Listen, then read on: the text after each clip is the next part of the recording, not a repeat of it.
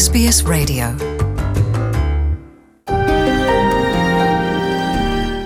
ਹਾਜ਼ਰੀਨ ਮੈਂ ਰੁਚਿਕਾ ਤਲਵਾਰ ਹਾਜ਼ਰ ਹਾਂ ਐਸਪੀਐਸ ਪੰਜਾਬੀ ਤੇ ਲੈ ਕੇ ਇੱਕ ਵਿਸ਼ਾ ਜਿਹੜਾ ਕਿ ਸਾਨੂੰ ਆਤਮ ਨਿਰੀਖਣ ਕਰਨ ਦੀ ਪ੍ਰੇਰਣਾ ਸ਼ਾਇਦ ਦੇ ਸਕਦਾ ਹੈ। ਅੱਜਕੱਲ ਕਰੋਨਾ ਵਾਇਰਸ ਦੇ ਨਾਲ ਪੂਰੀ ਦੁਨੀਆ ਜੂਝਦੀ ਪਈ ਹੈ ਤੇ ਪਰੋਪਕਾਰ ਕਰਨ ਵਾਲੇ ਲੋਕਾਂ ਦੀ ਕਮੀ ਨਹੀਂ ਹੈਗੀ ਜਿਹੜੇ ਲੋੜਵੰਦ ਲੋਕਾਂ ਦੀ ਮਦਦ ਕਰ ਰਹੇ ਨੇ, ਖਾਸ ਤੌਰ ਤੇ ਖਾਣ ਪੀਣ ਦੇ ਸੰਬੰਧ ਵਿੱਚ।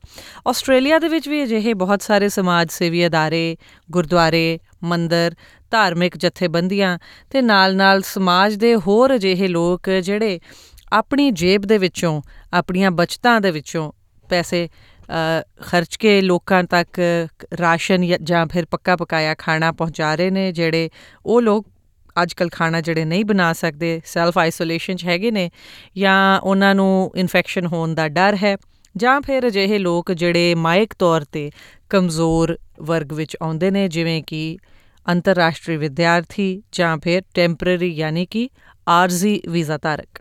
ਦੋਸਤੋ, ਸਾਨੂੰ ਇਹ ਪਤਾ ਚੱਲਿਆ ਹੈ ਕਿ ਅਜਿਹੀਆਂ ਸਮਾਜ ਸੇਵਾਵਾਂ ਕਰਨ ਵਾਲੇ ਬਹੁਤ ਸਾਰੇ ਲੋਕਾਂ ਦੀ ਦਲੇਰੀ ਦਾ ਤੇ ਦਲੇਰੀ ਨਾਲੋਂ ਵੀ ਜ਼ਿਆਦਾ ਉਹਨਾਂ ਦੀ ਨਿਸ਼ਕਾਮ ਸੇਵਾ ਭਾਵ ਦਾ ਨਜਾਇਜ਼ ਫਾਇਦਾ ਉਠਾਉਣ ਵਾਲਿਆਂ ਦੀ ਵੀ ਕਮੀ ਨਹੀਂ ਹੈ। ਅਜਿਹੇ ਲੋਕ ਇਹਨਾਂ ਤੱਕ ਪਹੁੰਚ ਰਹੇ ਨੇ ਖਾਣਾ ਜਾਂ ਫਿਰ ਕਰਿਆਨੇ ਦਾ ਸਮਾਨ ਲੈਣ ਵਾਸਤੇ, ਜਿਹੜੇ ਕਿ ਨਾ ਤੇ ਲੋੜਵੰਦ ਨੇ ਤੇ ਨਾ ਹੀ ਕਮਜ਼ੋਰ ਨੇ। ਸ਼ਾਇਦ ਇਹਨਾਂ ਨੂੰ ਆਖਿਆ ਜਾ ਸਕਦਾ ਹੈ ਕਿ ਇਹ ਆਪਣੇ ਲਾਲਚ ਜਾਂ ਫਿਰ ਆਪਣੇ ਆਲਸ ਤੋਂ ਮਜਬੂਰ ਹੋ ਕੇ ਪੱਕੀ ਪਕਾਈ ਰੋਟੀ ਜਿਹੜੀ ਹੈ ਉਸ ਨੂੰ ਖਾਣ ਦੇ ਵਾਸਤੇ ਚੂਕਦੇ ਨਹੀਂ। ਆਓ ਇਸ ਬਾਰੇ ਗੱਲਬਾਤ ਕਰਦੇ ਹਾਂ ਤੇ ਸਭ ਤੋਂ ਪਹਿਲੇ ਰੁਖ ਕਰਦੇ ਹਾਂ ਨਾਰਥਰਨ ਟੈਰੀਟਰੀ ਦੀ ਰਾਜਧਾਨੀ ਡਾਵਿਨ ਦਾ, ਜਿੱਥੇ ਸਮਾਜ ਸੇਵੀ ਤਜਿੰਦਰਪਾਲ ਸਿੰਘ ਜੀ ਸਾਨੂੰ ਦੱਸ ਰਹੇ ਨੇ ਕਿ ਕਿਸ ਤਰੀਕੇ ਉਹਨਾਂ ਦੇ ਕੋਰੋਨਾ ਵਾਇਰਸ ਵਾਲੇ ਫੂਡ ਰਨ ਦੇ ਦੌਰਾਨ ਕੁਝ ਅਜਿਹੇ ਲੋਕਾਂ ਵੱਲੋਂ ਵੀ ਉਹਨਾਂ ਨੂੰ ਕਾਲ ਆਈ ਖਾਣਾ ਪਹੁੰਚਾਉਣ ਵਾਸਤੇ, ਜਿਹੜੇ ਦਰਅਸਲ ਸ਼ਰਾਬ ਪੀ ਰਹੇ ਸਨ ਤੇ ਉਸ ਦੇ ਨਾਲ ਬਣੇ ਬਣਾਏ ਖਾਣੇ ਦਾ ਵੀ ਲਾਹਾ ਲੈਣਾ ਚਾਹੁੰਦੇ ਸਨ। ਮੈਂ ਦੱਸਣਾ ਚਾਹਨਾ ਵੀ ਜਦੋਂ ਅਸੀਂ ਫੂਡ ਰਨ ਕਰ ਰਹੇ ਸੀਗੇ ਤਾਂ ਕੁਝ ਸਾਡੇ ਫੂਡ ਰਨ ਦਾ ਮਿਸਯੂਜ਼ ਕਰ ਰਹੇ ਸੀਗੇ ਤੇ ਉਹ ਡਰੰਕ ਲੋਕ ਜਿਵੇਂ ਐਜ ਇਫ ਫਨ ਸਾਨੂੰ ਕਾਲ ਕਰਤਾ ਵੀ ਹਾਂ ਸਾਨੂੰ ਫੂਡ ਦੀ ਲੋੜ ਹੈ। ਤੇ ਉਹ ਤੋਂ ਬਾਅਦ ਜਿਹੜੇ ਸਾਡੇ ਡਰਾਈਵਰੀ ਕਰਦੇ ਸੀਗੇ, ਕਿਉਂਕਿ ਅਸੀਂ ਇੱਕ ਪ੍ਰੋਪਰ ਟੀਮ ਹੈ, ਇੱਕ ਬੰਦਾ ਹੀ ਸਭ ਕੁਝ ਨਹੀਂ ਕਰ ਰਿਹਾ, ਤੇ ਉਹਨਾਂ ਨੇ ਜਾ ਕੇ ਉੱਥੇ ਦੇਖਿਆ, ਪਰ ਉਹਨਾਂ ਨੇ ਫੇਰ ਵੀ ਖਾਣਾ ਦੇ ਦਿੱਤਾ। ਪਰ ਬਾਅਦ ਚ ਆ ਕੇ ਉਹਨਾਂ ਨੂੰ ਥੋੜਾ ਜਿਹਾ ਮੈਨੂੰ ਦੱਸਿਆ ਤੇ ਸਾਰੀ ਟੀਮ ਨੂੰ ਥੋੜਾ ਜਿਹਾ ਅਪਸੈਟ ਹੋ ਗਈ ਅਸੀਂ। ਜੀ, ਤੇ ਹਾਜ਼ਰੀਨ ਹੁਣ ਅਸੀਂ ਤਜਿੰਦਰਪਾਲ ਸਿੰਘ ਹੁਣਾਂ ਦੀ ਪਤਨੀ ਗੁਰਪ੍ਰੀਤ ਕੌਰ ਦੇ ਨਾਲ ਵੀ ਗੱਲ ਕਰਦੇ ਹਾਂ, ਜੋ ਕਿ ਇਹਨਾਂ ਦੇ ਨਾਲ ਸਹਿਯੋਗ ਕਰਦੇ ਨੇ।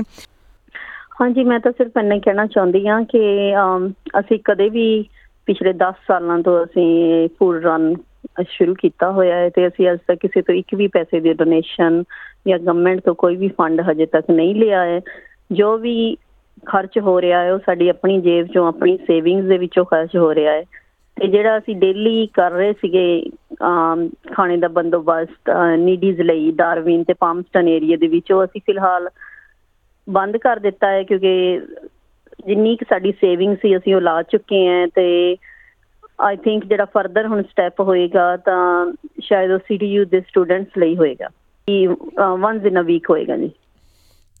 ਦੋਸਤੋ, ਤੁਹਾਨੂੰ ਦੱਸ ਦਈਏ ਕਿ Tajinderpal Singh ji northern territory local hero award ਨਾਲ ਸਨਮਾਨਿਤ ਕੀਤੇ ਜਾ ਚੁੱਕੇ ਨੇ। ਤੇ ਨਾਲ ਹੀ ਇਹਨਾਂ ਨੂੰ Australian of the year award ਵਾਸਤੇ ਵੀ ਨਾਮਜ਼ਦ ਕੀਤਾ ਗਿਆ ਸੀ।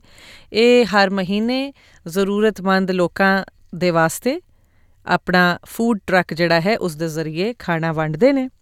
ਡਾਰਵਿਨ ਤੋਂ ਆਓ, ਹੁਣ ਚੱਲਦੇ ਹਾਂ ਐਡਲੇਡ, ਜਿੱਥੋਂ ਦੇ ਅਜਿੰਦਰ ਸਿੰਘ ਜੀ ਵੀ ਅਜਿਹੇ ਹੀ ਵਿਚਾਰ ਸਾਡੇ ਨਾਲ ਸਾਂਝੇ ਕਰ ਰਹੇ ਨੇ। ਹਾਂਜੀ ਜੀ, ਆਪਾਂ ਜਦੋਂ ਬਸ ਟਿਫਨ ਡਿਲੀਵਰੀ ਕਰ ਰਹੇ ਸੀ, ਜਦੋਂ ਜਦੋਂ ਸ਼ੁਰੂ ਕੀਤੀ ਸੀ ਗੁਰਦੁਆਰਾ ਸਾਹਿਬ ਤੋਂ ਜਿਹੜੇ ਲੋੜਵੰਦਾਂ ਲਈ ਤੇ ਉਦੋਂ ਸਾਨੂੰ ਤਕਰੀਬਨ ਅਸੀਂ 200 ਟਿਫਨ ਰੋਜ਼ ਬਣਾਉਂਦੇ ਸੀ ਜਿਸ ਚ 100 ਕੁ ਦੇ ਆਪਾਂ ਡਿਲੀਵਰ ਕਰਦੇ ਸੀ 100 ਉੱਥੇ ਪਿਕ ਕਰ ਲੈਂਦੇ ਸੀ। ਪਰ ਹੌਲੀ ਜੋ ਡਿਲੀਵਰੀ ਲਈ ਸਾਨੂੰ ਜ਼ਿਆਦਾ ਆਲ ਲੱਪਿਆ ਪਿਆ ਅਸੀਂ ਸੋਚਿਆ ਕਿ ਕਿਉਂ ਨਾ ਆਈ ਜਗੇ ਆਪ ਸਰਵੇ ਕਰੀਏ ਕਿ ਵਾਕਈ ਲੋੜਵੰਦ ਲੋਕੀ ਨੇ ਜਾਂ ਉਹਦਾ ਕੋਈ ਨਜਾਇਜ਼ ਫਾਇਦਾ ਉਠਾ ਰਹੇ ਨੇ।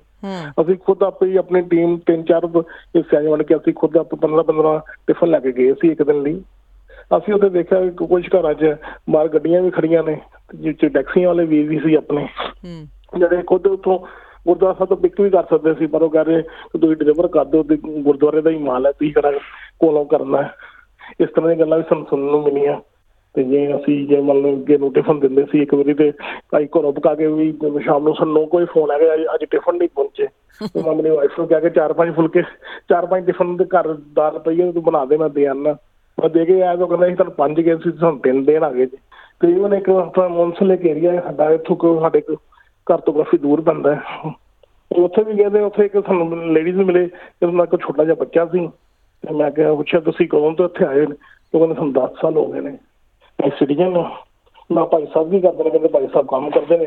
ਉਹ ਕੰਮ ਤੇ ਨੇ। ਤੇ ਮੈਂ ਕਿਹਾ, ਤੁਸੀਂ ਇਹਦਾ ਬ ਲੋੜਵੰਦ ਸਟੂਡੈਂਟ ਲਈ ਸ਼ੁਰੂ ਕੀਤਾ ਤਾਂ ਕਹਿੰਦੇ, ਮੇਰਾ ਛੋਟਾ ਬੱਚਾ ਤਾਂ ਪਕ- ਮੈਂ ਪਕਾ ਨਹੀਂ ਸਕਦੀ ਤੇ ਇਸ ਲਈ ਮੈਂ ਟਿਫਨ ਮੰਗਾਏ ਉਹ ਕਹਿੰਦੇ, ਮੈਂ ਪੇ ਕਰ ਦਿੰਨੀ ਆ ਤੇ ਮੈਂ ਕਹਿੰਦੀ ਅਸੀਂ ਵੀ ਕੋਈ ਰੈਸਟੋਰੈਂਟ ਨਹੀਂ ਚਲਾ ਦੇ ਅਸੀਂ ਸਿਰਫ ਲੋੜਵੰਦ ਸਟੂਡੈਂਟ ਲਈ ਜਿਹੜੇ ਗੁਰਦੁਆਰਾ ਸਾਹਿਬ ਨਹੀਂ ਪਹੁੰਚ ਸਕਦੇ। ਤੇ ਜਾਂ ਜਿਹੜੇ ਅਫੋਰਡ ਨਹੀਂ ਕਰ ਸਕਦੇ, ਉਹਨਾਂ ਲਈ ਸੇਵਾ ਸ਼ੁਰੂ ਕੀਤੀ। ਜਦੋਂ ਗੁਰਦੁਆਰਾ ਸਾਹਿਬ ਪੁਲਿਸ ਨੇ ਬੰਦ ਕਰਵਾਤਾ ਕਿ ਆਪਾਂ ਇੱਥੇ ਫੂਡ ਡਿਲੀਵਰ ਨੂੰ, ਆਪਾਂ ਲੋਕਾਂ ਨੂੰ ਬੁਲਾ ਕੇ ਆਪਾਂ ਫੂਡ ਨਹੀਂ ਦੇ ਸਕਦੇ, ਤਾਂ ਇਹ ਸੋਚਿਆ ਕਿ ਉਹਨਾਂ ਕੋਈ ਗਰੋਸਰੀ ਬਾਕਸ ਬਣਾ ਕੇ ਲੋੜਵੰਦ ਸਟੂਡੈਂਟ ਨੂੰ ਜਾਂ ਹੋਰ ਜਿਹੜੇ ਨੀਡੀ ਪੀਪਲ ਉਹਨਾਂ ਨੂੰ ਵੰਡਤਾ ਜਾਵੇ। ਤੇ ਸਟੂਡੈਂਟਾਂ ਨੇ ਵੀ, ਕਿਉਂਕਿ ਹੁਣ ਕਾਫੀ ਗਰੁੱਪ ਵੰਡ ਰਹੇ ਨੇ ਐਡੀਲੇਟ ਦੇ ਵਿੱਚ, ਤੋਂ ਹਰ ਗਰੁੱਪ ਨੂੰ ਹੀ ਫੋਨ ਕਰ ਦਿੰਦੇ ਨੇ। ਈਵਨ ਲਾਸਟ ਵੀਕ ਹੀ ਇੰਜ ਹੋਇਆ ਕਿ ਪੈਰਾਫੀਲਡ ਗਾਰਡਨ ਤੋਂ ਮੈਨੂੰ ਫੋਨ ਆਇਆ, ਕਿਉਂਕਿ ਅਸੀਂ ਸੰਡੇ ਡਿਲੀਵਰ ਕਰਦੇ ਹਾਂ ਫੋਨ ਨੂੰ। ਤੇ ਮੈਂ ਸੰਡੇ ਉਹਨਾਂ ਦਾ ਫੋਨ ਆਇਆ ਕਿ ਤੁਸੀਂ ਅੱਜ ਡਿਲੀਵਰੀ ਨਹੀਂ ਪਹੁੰਚਾਈ। ਤੇ ਮੈਂ ਕਿਹਾ ਬੰਨੀ ਭਾਈ ਤੁਹਾਨੂੰ ਕੱਲ ਹੀ ਡਿਲੀਵਰੀ ਸਾਡਾ ਗਰੁੱਪ ਦੇ ਕੇ ਗਿਆ ਹੈ। ਉਹ ਕਹਿੰਦੇ, ਅੱਛਾ, ਚਲੋ ਤੁਸੀਂ ਭੇਜਿਆ ਸੀ। ਇਸ ਤਰ੍ਹਾਂ ਕਰਦੇ ਕਰਦੇ ਦੋ ਵਾਰੀ, ਦੋ ਤਿੰਨ ਗਰੁੱਪਾਂ ਨੂੰ ਫੋਨ ਕਰਕੇ ਸਟੂਡੈਂਟ ਵੀ ਗਰੋਸਰੀ ਨੂੰ ਸਟੋਕ ਕਰਨ ਲੱਗ ਪਏ ਨੇ। ਤੇ ਆਓ ਹੁਣ ਦੋਸਤੋ ਮੈਲਬਨ ਵੱਲ ਟੁਰਦੇ ਹਾਂ। ਤੇ ਗੱਲ ਕਰਦੇ ਹਾਂ ਇੱਕ ਅੰਤਰਰਾਸ਼ਟਰੀ ਵਿਦਿਆਰਥੀ ਅਭਿਸ਼ੇਕ ਅਰੋੜਾ ਨਾਲ, ਜੋ ਕਿ ਭਾਰਤ ਦੇ ਅੰਬਾਲਾ ਦਾ ਰਹਿਣ ਵਾਲਾ ਹੈ। ਇਹ ਇੱਕ ਸਟੂਡੈਂਟ ਹੋਣ ਦੇ ਨਾਲ-ਨਾਲ ਜਿਸ ਹੋਟਲ ਦੇ ਵਿੱਚ ਕੰਮ ਕਰਦਾ ਸੀਗਾ, ਉਥੋਂ ਇਸ ਦੀ ਨੌਕਰੀ ਚਲੀ ਗਈ। ਲੇਕਿਨ ਇਸ ਦੇ ਵਿਚਾਰ, ਆਓ ਸੁਣਦੇ ਹਾਂ ਕਿ ਕਿਸ ਤਰੀਕੇ ਆਪਣੀ ਜੇਬ ਦੇ ਵਿੱਚੋਂ ਖਰਚਾ ਕਰਕੇ ਲੋਕਾਂ ਦੀ ਮਦਦ ਕਰਨ ਵਾਲਿਆਂ ਦੇ ਬਾਰੇ ਇਹਦਾ ਤੇ ਇਹਦੇ ਦੋਸਤਾਂ ਦਾ ਵਤੀਰਾ ਕੀ ਰਿਹਾ? ਤੇ ਮੈਮ, ਹਾਂਜੀ, ਮੇਰੇ ਕਈ ਹੈਗੇ ਆ ਸਟੂਡੈਂਟਸ ਕਈ ਦੋਸਤ ਵਗੈਰਾ, ਜੇ- ਜਿਹੜੇ ਇਸ ਚੀਜ਼ ਨੂੰ ਮਿਸਯੂਜ਼ ਕਰ ਰਹੇ ਆ। ਲਾਈਕ ਮਤਲਬ most of them are not misusing but ਕਈ ਸਟੂਡੈਂਟਸ ਹੈਗੇ ਆ ਜਿਹੜੇ ਮਿਸਯੂਜ਼ ਕਰ ਰਹੇ ਆ ਜਿਹੜੇ ਘਰੋਂ ਵੀ ਪਿੱਛੋਂ ਵੈਲ ਆਫ ਨੇ ਤੇ ਉਹਨਾਂ ਕੋਲ ਹਜੇ ਕੰਮ ਵਗੈਰਾ ਵੀ ਹੈ- ਹੈਗਾ ਆ ਉਹ ਕੰਮ ਤੋਂ ਆਉਂਦੇ ਵਗੈਰਾ ਥੱਕੇ ਹਾਰੇ ਹੁੰਦੇ ਆ ਤੇ ਅੱਜ ਕੇ ਉਹਨਾਂ ਨੂੰ ਕਾਲ ਕਰ ਦਿੰਦੇ ਆ ਤੇ ਫਿਰ ਆਪਣਾ ਖਾਣਾ ਪਿਕਅਪ ਕਰ ਲੈਂਦੇ ਆ ਤੇ ਜਿਹੜੇ ਕਿ ਲਾਈਕ ਜਿਨ੍ਹਾਂ ਨੂੰ ਜ਼ਰੂਰਤ ਹੈਗੀ ਜਿਨ੍ਹਾਂ ਕੋਲ ਕਾਰ ਵੀ ਨਹੀਂ ਹੈਗੀ ਕੋਈ ਕੁਝ ਸਿਰਫ ਪਬਲਿਕ ਟਰਾਂਸਪੋਰਟ ਦੇ ਸਹਾਰੇ ਨਾ ਕਰੋ ਵੈਲੋ ਜਿਨ੍ਹਾਂ ਨੂੰ ਲੋੜ ਹੈ ਉਸ ਚੀਜ਼ ਦੀ ਉਹ ਵਿਚਾਰੇ ਇਸ ਚੀਜ਼ ਦਾ ਫਾਇਦਾ ਨਹੀਂ ਉਠਾ ਪਾ ਰਹੇ ਆ ਬਟ ਮੈਂ ਹਜੇ ਆਫਰ ਨਹੀਂ ਲਿੱਤੀ ਬਿਕੋਜ਼ ਹਜੇ ਤੱਕ ਮੈਂ ਅਹ, ਮਤਲਬ ਮੇਰੀ ਫੈਮਿਲੀ ਮੇਰਾ ਖਰਚਾ ਚੱਕ ਸਕਦੀ ਹੈ।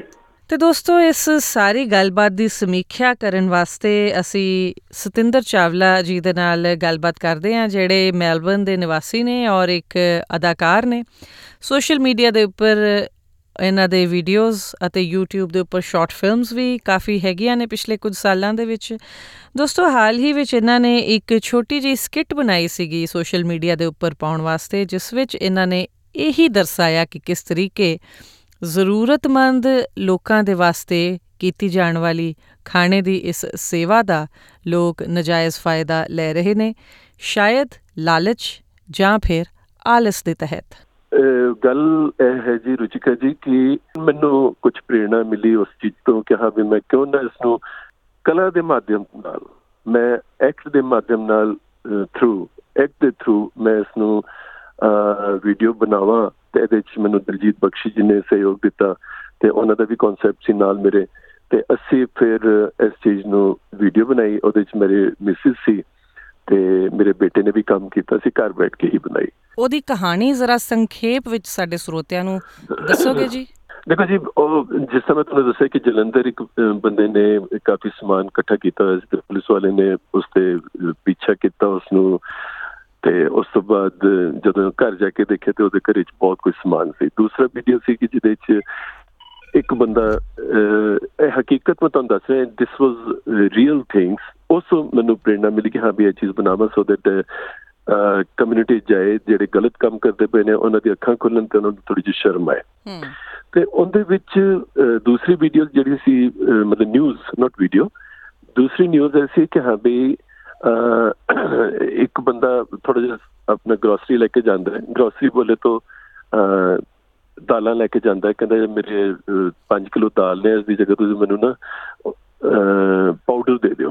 ਜਾਂ ਟੂਥਪੇਸਟ ਦੇ ਦਿਓ ਜਾਂ ਡਾਈ ਵਾਸਤੇ ਕਲਰ ਡਾਈ ਦੇ ਦਿਓ, ਹੇਅਰ ਡਾਈ। ਸੋ ਮੈਨੂੰ ਲੱਗਿਆ ਮੈਂ ਕਿ ਯਾਰ ਇਹ ਗਲਤ ਹੋ ਰਿਹਾ, ਸੋ ਮੈਂ ਇਸ ਚੀਜ਼ ਨੂੰ ਬਣਾਇਆ ਤੇ ਵੀਡੀਓ ਵਿੱਚ ਇਹ ਦਿਖਾਇਆ ਸੀ। ਪਹਿਲੇ ਤਾਂ ਮੇਰੀ ਮਿਸਿਸ ਨੇ ਮਨਾ ਕਰਤਾ ਸੀ ਜਸਵਿੰਦਰ ਸਾਹਿਬ ਨੇ ਕਿ ਮੈਂ ਰੋਲ ਨਹੀਂ ਕਰਨਾ ਮੈਂ ਕਿਹਾ ਨਹੀਂ ਦਿਸ ਇਜ਼ ਅ ਐਕਟ ਔਰ ਇਸ ਐਕਟ ਦੇ ਰਾਹੀਂ ਅਸੀਂ ਕਾਫੀ ਬੰਦੇ ਦੀ ਅੱਖਾਂ ਖੋਲ ਸਕਦੇ ਹਾਂ। ਮੇਰੇ ਮੈਡਮ ਟੀਵੀ ਦੇਖਦੇ ਪਏ ਨੇ। ਟੀਵੀ ਦੇਖਦੇ ਦੇਖਦੇ ਉਹ ਕਹਿੰਦੇ ਨੇ ਕਿ ਉਹ ਉਹ ਇਹ ਤਾਂ ਟਾਈਮ ਹੋ ਗਿਆ ਲੰਚ ਬਣਾਉਣ ਦਾ। ਤੇ ਬੱਚਿਆਂ ਨੇ ਵੀ ਆ ਜਾਣਾ ਜਿਹੜੇ ਬਾਹਰ ਗਏ ਹੋਏ ਨੇ। ਤੇ ਮੈਡਮ ਕਹਿੰਦੇ ਨੇ ਕਹਿੰਦੇ ਯਾਰ ਮੇਰੇ ਦਿਮਾਗ 'ਚ ਖਿਆਲ ਆ ਰਿਹਾ ਕਿ ਕਿਉਂ ਨਾ ਮੈਂ ਇੱਕ ਇੱਕ ਪੋਸਟਰ ਦੇਖਿਆ ਸੀ ਜਿਹਦੇ ਸੀ ਕਿ ਹਾਂ ਵੀ ਫ੍ਰੀ ਡਿਲੀਵਰੀ ਦੇ ਰਹੇ ਨੇ ਫ੍ਰੀ ਸਰਵਿਸ ਦੇ ਰਹੇ ਨੇ ਫ੍ਰੀ ਟਿਫਨ ਦੇ ਰਹੇ ਨੇ। ਕਾਲ ਕਰਦੇ ਨੇ ਕਿ ਹਾਂਜੀ ਤੁਸੀਂ ਇਸ ਮੌਕੇ ਤੇ ਤੁਸੀਂ ਫ੍ਰੀ ਟਿਫਨ ਦੇ ਰਹੇ ਹੋ। ਕਹਿੰਦੇ ਹਾਂਜੀ ਹਾਂਜੀ ਅਸੀਂ ਕਰ ਰਹੇ ਹਾਂ ਸੇਵਾ ਕਰ ਰਹੇ ਹਾਂ। ਕਹਿੰਦੇ ਫਿਰ ਸਾਨੂੰ ਨਾ 6 ਟਿਫਨ ਚਾਹੀਦੇ ਨੇ। ਹੂੰ ਹੂੰ। ਇਹ ਉਹ ਨਾਲ ਪੁੱਛਦੇ ਨੇ ਕਿ ਕਿੰਨੇ ਵਜੇ ਤੱਕ ਆ ਜਾਏਗਾ? ਉਹ 6 ਵਜੇ ਤੱਕ ਆ ਜਾਏਗਾ। ਤੇ ਫਿਰ ਨਿਸ਼ਚਿੰਤ ਹੋ ਕੇ ਨਾ ਟੀਵੀ ਦੇਖਦੇ ਪਏ ਨੇ ਫਿਰ ਗਾਣੇ ਸੁਣਦੇ ਪਏ ਨੇ ਕਹਿੰਦੇ ਅੱਛੀ ਗੱਲ ਹੋ ਗਈ ਮੈਨੂੰ ਹੁਣ ਕੰਮ ਨਹੀਂ ਕਰਨਾ ਪੈਣਾ। ਇਨ ਦ ਮੀਨ ਟਾਈਮ ਜਿਸ ਵੇਲੇ 6 ਵਜੇ ਟਿਫਨ ਲੈ ਕੇ ਆਉਂਦਾ ਹੈ ਕਾਲ ਕਰਦਾ ਹੈ ਕਿ ਹਾਂਜੀ ਮੈਂ ਬਾਹਰ ਖੜਾ ਤੁਹਾਡੇ ਘਰ ਦੇ ਬਾਹਰ ਖੜਾ ਤੇ ਤੁਸੀਂ ਟਿਫਨ ਲੈ ਲਓ ਜੀ। ਜਾਂ ਮੈਂ ਰੱਖ ਕੇ ਜਾਵਾਂ ਤੇ ਮੈਡਮ ਜਾਂਦੇ ਨੇ ਦਰਵਾਜ਼ਾ ਖੋਲਦੇ ਨੇ ਤੇ ਉਹ ਕਹਿੰਦੇ ਜੀ ਇਹ ਤੁਹਾਡੇ ਤਿੰਨ ਟਿਫਨ। ਕਹਿੰਦੇ ਹੱਦ ਹੋ ਗਈ। ਤਿੰਨ ਟਿਫਨ? ਮੈਂ ਤੇ 6 ਮੰਗਾਏ ਸੀ।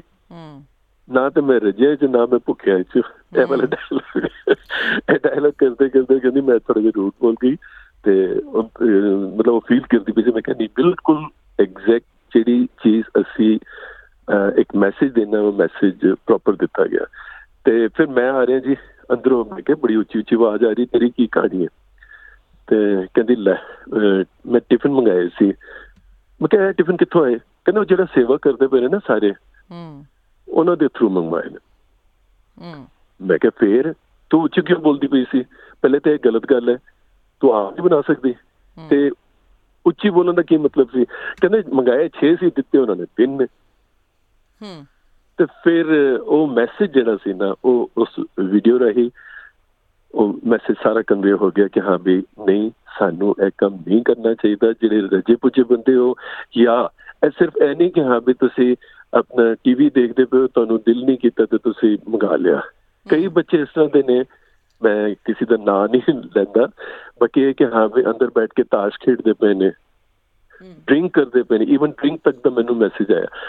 ਹਾਜ਼ਰੀਨ ਇਸ ਪੇਸ਼ਕਾਰੀ ਬਾਰੇ ਜੇ ਸਾਡੇ ਨਾਲ ਵਿਚਾਰ ਸਾਂਝੇ ਕਰਨਾ ਚਾਹੋ ਤੇ ਪ੍ਰੋਗਰਾਮ ਚੱਲਦੇ ਦੌਰਾਨ 042 999 6263 ਤੇ ਐਸਐਮਐਸ ਭੇਜ ਸਕਦੇ ਹੋ ਜਾਂ ਫਿਰ ਸਾਡੇ ਫੇਸਬੁੱਕ ਪੇਜ ਤੇ ਜਾ ਕੇ ਕਮੈਂਟ ਕਰ ਸਕਦੇ ਹੋ। ਐਸਪੀਐਸ ਪੰਜਾਬੀ ਲਈ ਮੈਂ ਹਾਂ ਰੁਚਿਕਾ ਤਲਵਾਰ।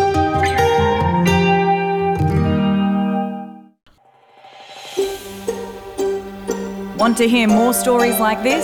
Listen on Apple Podcasts, Google Podcasts, Spotify, or wherever you get your podcasts from.